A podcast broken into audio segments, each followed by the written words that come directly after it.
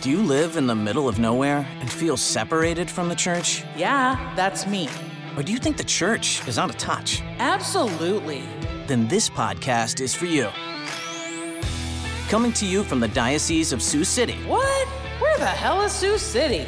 Welcome to Outcast Catholic with your hosts, Father Shane Demon and Father Travis Crotty. Ladies and gentlemen, welcome back to Outcast Catholic. I'm Father Shane Demon, coming to you from St. Louis, flying solo today without Father Crotty, my sidekick.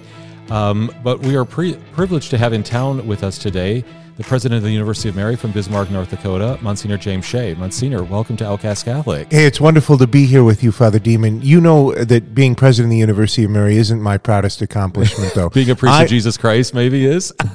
yes, and I'm the friend, friend of Father Brad Pelzel. There you go. Exactly, exactly. The pastor of um, Mater Dei Parish in Sioux City and one of our vicars general. Yeah, he was he was he was in my class at the North American College, Yeah, yeah. and he, we all looked up to him because he was an old man already when he arrived because he had been the manager of Wendy's restaurant. That's right. And I love hamburgers, and so I just attached myself right to that guy. He became my hero. He's a great cook. Yes. He's very hospitable. Yes, He- yes. He, just, he's great. He's great. So shout out to Father Brad. Um, yeah, I, I had forgotten that you're a classmate of his, aren't Yeah, you? Class yeah. of 02? That's exactly right. Yeah, yeah. That's great.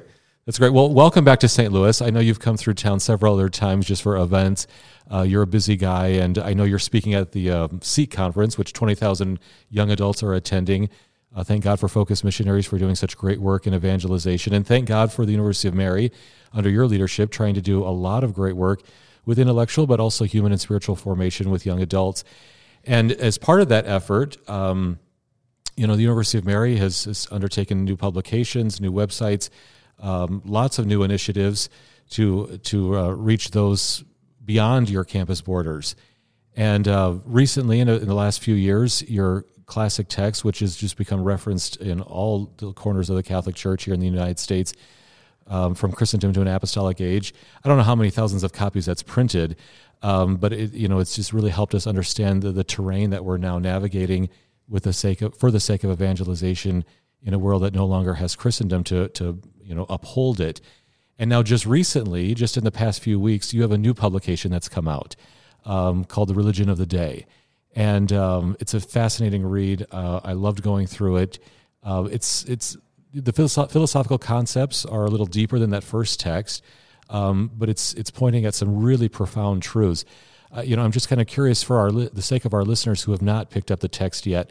Um, how did that whole project come about, um, and what are what is kind of the driving theme that you, as as the university representative, really want to to capture in that text? Sure. So the the whole the whole project you talk about new publications and new projects of outreach and all of those things. I mean, there is one sense in which you can uh, say that you know we we're not simply doing things at the University of Mary for ourselves ad intra, so to speak. We really want them to overflow and, and to be effervescent and to assist the, the wider church. But we don't see ourselves, you know, we wouldn't say, oh, the University of Mary is on the forefront of the new evangelization. We're the tip of the spear or any of that kind of stuff. We, we've only ever conceived of ourselves as a, a humble part of the Catholic Church trying to do our job, our work of, of Catholic higher education in the way that we can in our corner of the vineyard. Um, but the uh, the first book from Christendom to Apostolic Mission really did grow out of a series of conversations that a group of good friends had had over the years. People that you know, you, you of course uh, had contact, didn't you, with Catholic Studies at the University of St. Thomas. And Sure. a lot of my heroes uh, were there. People like Dr. Don Briel, uh, and then uh, just other people who who, uh, including people at the University of Mary, some of our professors who are keenly interested in these questions, as I am, as you are, of of what it means to preach the gospel and really to live the gospel in the world uh, that we're in right now. And so, uh, it, uh, the result of these conversations was that first text uh, from Christendom to Apostolic Mission, which sat on my desk as a draft for three years. Wow. Um, it sat there just just uh, covering covered in dust, and I'm I'm super embarrassed about it now. But I didn't think that it would have much relevance uh, in a in a larger sense because it's really a, a kind of simple summary of papal teaching since Gaudet Mater Ecclesia, the the address that John the Twenty Third gave at the at the opening of the Second Vatican Council. And so, uh, what happened is when the pandemic uh, descended, in March of 2020, for the first time in a long time, I had just a little bit of bandwidth, uh, and so sat down and, and worked with my team at University of Mary Press on kind of the final edits and and um, and formatting of, of the text. I I'm I'm not super good with computers okay. and uh, you know typesetting and, and all of those kinds of things. And thank you for We, your we have encouragement. We have copyists and editors who can That's do all this, right? And so, uh, so, so we we kind of got that together. We released it in May of 2020, Uh-huh. uh, and and we put it up on Amazon.com because we we have a little publishing house. We're not a massive. We're not Stanford University Press or something. Mm-hmm. Um, and we put it out, and it it began began slowly to sell just a couple of copies. But we really published it as an internal Magna Carta.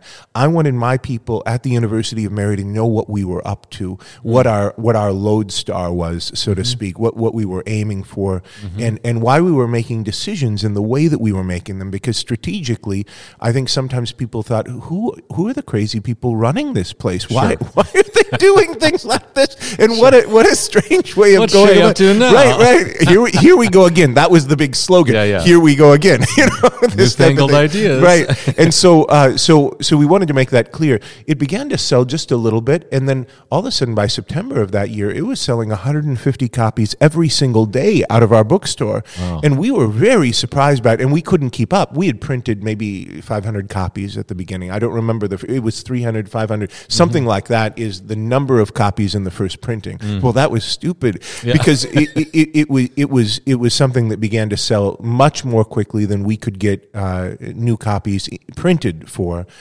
And since then, it has become, to my great embarrassment, a little bit of a phenomenon. Uh, I was at a, a luncheon today with Archbishop Carlson, who used to be the Archbishop here in St. Louis, and he, he referenced it several times in his talk. Wow. Uh, and and so it, it's sort of it's sort of gotten into the into the drinking water, so to speak, and that's that's great. Uh, except it's a it's a difficult theme in that we've moved out of Christendom, out of a, a Christian civilization, into a new apostolic age. We've been here before. The church knows how to do this. In the first three hundred years, it was all about apostolic mission. In the long years of Christendom, in the long centuries of Christendom, there were apostolic uh, initiatives in all of the in all of the missionary activity of the church. And so people always knew that you did things differently in Paris than you would do them in Papua New Guinea. Sure. You know what I mean? uh, and so, uh, and so now the whole of the civilization, the whole of the culture, and this is Paul the Sixth, right, uh, has become mission territory.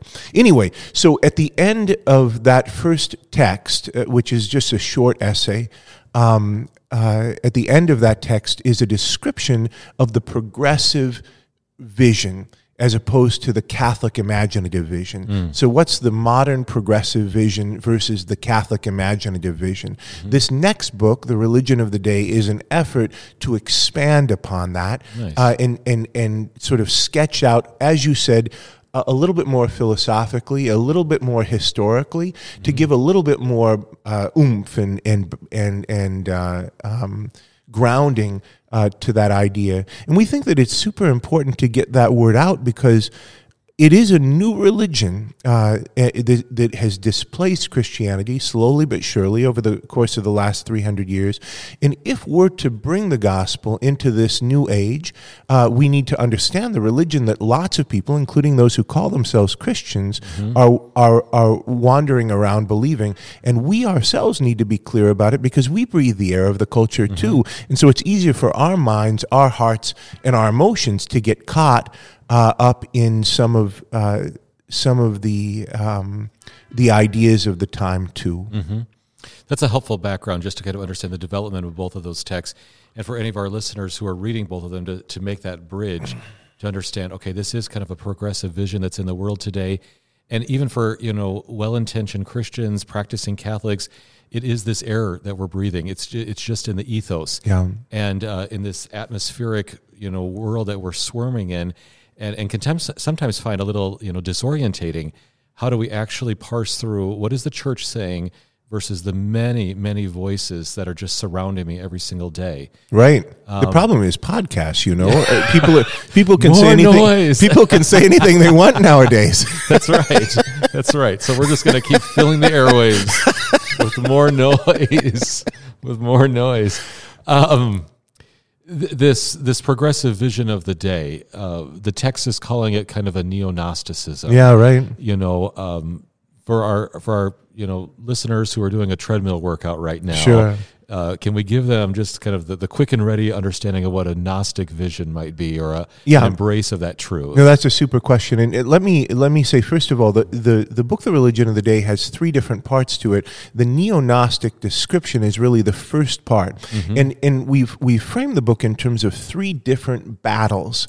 So to speak, that we need to be ready for, to gird our loins for, to use an old uh, Biblical uh, phrase. biblical phrase. Yeah. We need to gird our loins for for um, Gear up. for- we need to gear up for three different kinds of battles. One is the the perennial battle that, that the church always has to take the gospel into an unbelieving world, uh, the work of evangelization, which is a different. It, it has a different tenor and tone in our present age than it would have had 100 years ago mm-hmm. or even 50 years ago. The second battle is a battle which is internal to the church, mm-hmm. which the church needs to fight in every age and time. Mm-hmm. And the last battle is the battle which is internal to your heart and to my heart, the battle that every Christian, every believer, every Catholic needs to fight all of the time, every day when we get up in the morning and look in the mirror. And so these are the three battles, and we talk briefly about each of them. The, the majority and the most meaty part of the book, really, uh, and, and this is why, you know, in terms of the psychology of books, it's, it's a funny thing that that first uh, essay, uh, the, the Christendom book, lots of people read it because they could read it so easily. Sure. People have such a short uh, attention span, and they're like, best book ever. And I'm like, oh, you should read books. books are great. There, there are other books, you know, that have like lots of There are new, books. There are classics out yeah, there. That's right. But anyway, um, but but this book uh, really, for and, and we worked hard at it. In other words, we we rearranged actually two chapters. We flipped them because we realized that it would be too much to. To, we didn't want a fire hose sticking out of the first chapter spraying Mm-hmm. people in the face. But still, the, the first part is, I think, the most um, uh, intellectually uh, challenging part. And, and there we talk about this neo Gnosticism. And so, Gnosticism is something which troubled uh, the church in its very, very early years. Uh, but it's important to understand that it's a parasitic. Uh, kind of thing. In other words, it's it's not the it, it, it's not something that, that stands on its own without with its own doctrines and dogmas. It's something which is derivative by its very nature. And so, in every age, and especially in the early years of the church, and then uh, in our own time, uh, neo Gnosticism has taken Christian ideas, watered them down, warped them, changed them in, in this way and that way, such that um, such that you can't conceive of the world in which we're living right now, of, the religion of the day, of today, without Christianity having come first. And this is a point which C.S. Lewis made a long time ago that we're living in the first post Christian.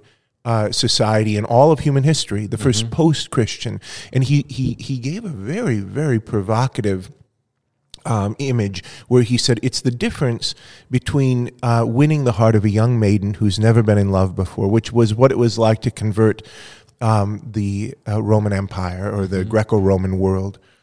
Which is a, I, I think that's a, it's it's a good image. Of course, a lot of martyrs shed a lot of blood, but uh, but so can so uh, um, winning the heart of a young maiden who's never been in love before, as opposed to what we've got now, which is uh, winning a cynical divorced person back to his or her previous bond, Right. which is a much more complicated and tricky business.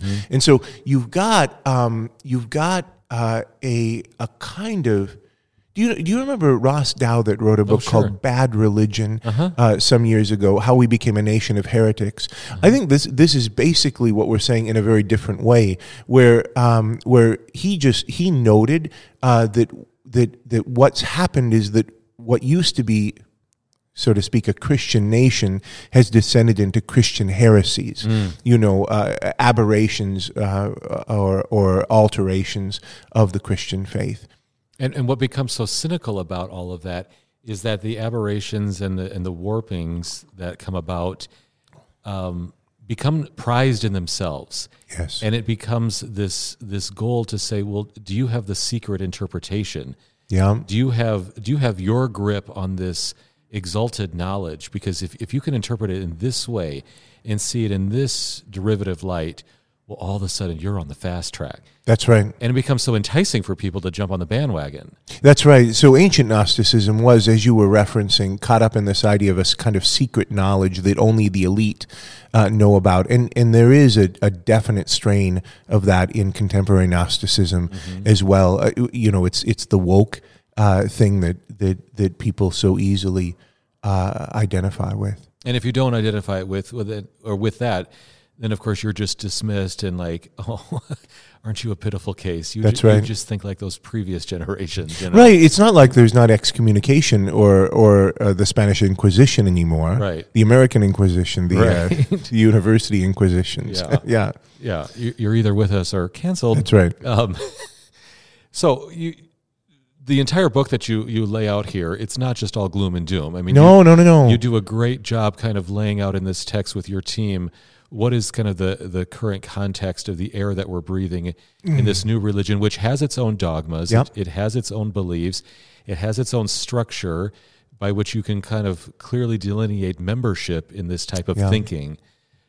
But it's not all just gloom and doom. No, no, no, and I'm not into that at all. And, Yeah. and, and, and, and it, it, to, just so that everybody uh, who listens to this wonderful podcast knows, that's not the kind of place the University of Mary is. We're not about doom and gloom at all. Right. Uh, we we don't rattle sabers and grind axes and all those kinds of. We're farmers. You know what I mean? We we we we, we grow We prairie Yeah, right. we grow wheat and corn and soybeans and yeah, that, that's that's our stuff. And so and so no, we we try always to sound a resilient note of hope because the gospel has a conquering spirit about it. And so the fact that we want to be clear-eyed in our diagnosis of, of the difficulty doesn't mean that we don't see a way forward. So let's talk about that just briefly. First of all, um, this this this neo-Gnostic new religion is a strange new religion which doesn't correspond. It's ideological in its character, and an, an ideology by its nature is an idea uh, that of, of human life and existence and society and, and God that doesn't really correspond to reality, doesn't correspond to human nature, etc. And so the thing does collapse; it comes apart at the edges, and you see that. Uh, So, so uh, all of these things, the sexual revolution, for instance, is one of the outgrowths of of this new neo Gnosticism. Uh, are people like fabulously happy now with their with their with their lives of love and uh, uh, totally fulfilled? This isn't true. It's not happening. You know what I mean in in that respect. And so we think that the thing will collapse in upon itself, uh, and it is all around us. And and it, but it's a matter of us being faithful in the meantime and holding the gospel in all of its resilient beauty and truth and joy, uh, and and doing that well. And that does lead to the second uh, the second part of the book, which talks about uh, the battle that is to be fought in the church all the time, because the the idea that part of the neo Gnostic uh, religion of the day is a utopian vision. And so it's this idea of a perfect society, which only arises if you remove the doctrine of the fall, if you remove the, the idea that human beings need to be saved by a redeemer. And utopianism is really, really bad, but it's applied uh, to the church by people on both the right and on the left. So traditionalists and progressivists.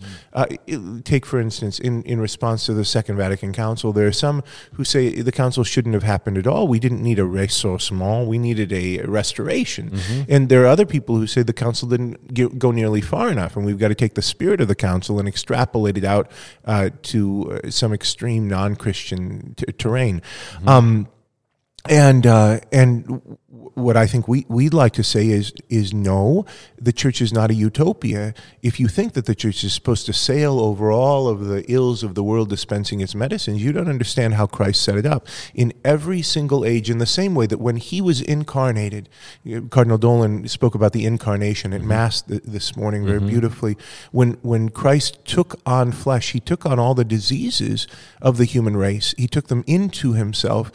Why? Because then he could overcome them uh, and generate the immunity in his blood. This is what his death and resurrection ultimately are all about. And the church is the mystical body of Christ. And so that that's extended through time.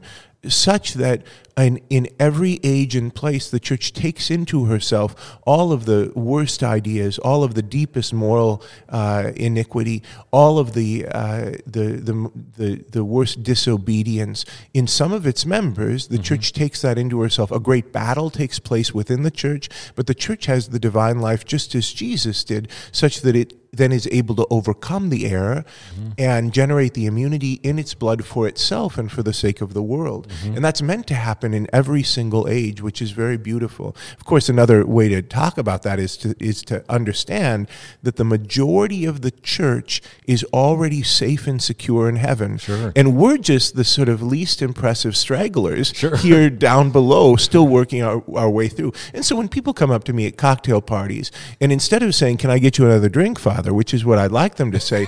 they say, "Do you think the church is really going to survive?" You know, I read about this latest scandal or whatever, and then I get mad because I'm I've both been ambushed at a t- party and I don't have a martini, and you're still thirsty. That's right. It's, it's, just, it's a disaster.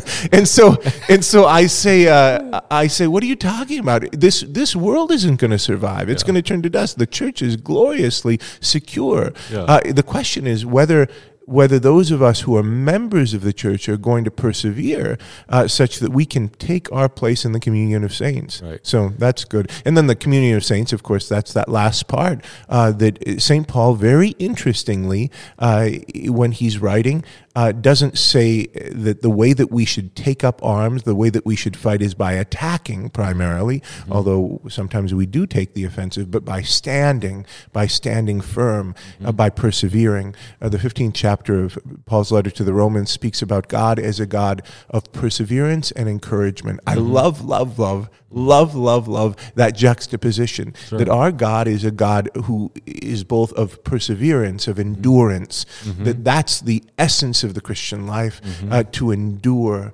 uh, to not give in, to not give up, to not throw in the towel. Mm-hmm. And as long as we do that, we always win. Mm-hmm. Uh, and so then God is also a God of encouragement. He fills us with the courage, He, mm-hmm. he encourages us such that we're able truly uh, to do what we need to do uh, to win through to the kingdom by His grace. Oh, it's beautiful.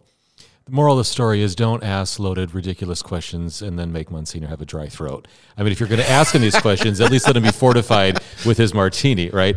Uh, yeah, just to just to wrap this up, I know our, our listeners on their treadmill exercise are about ready to, to jump off the machine and tell us to be quiet. They're thirsty too. They're thirsty. They're now they're dreaming of martinis.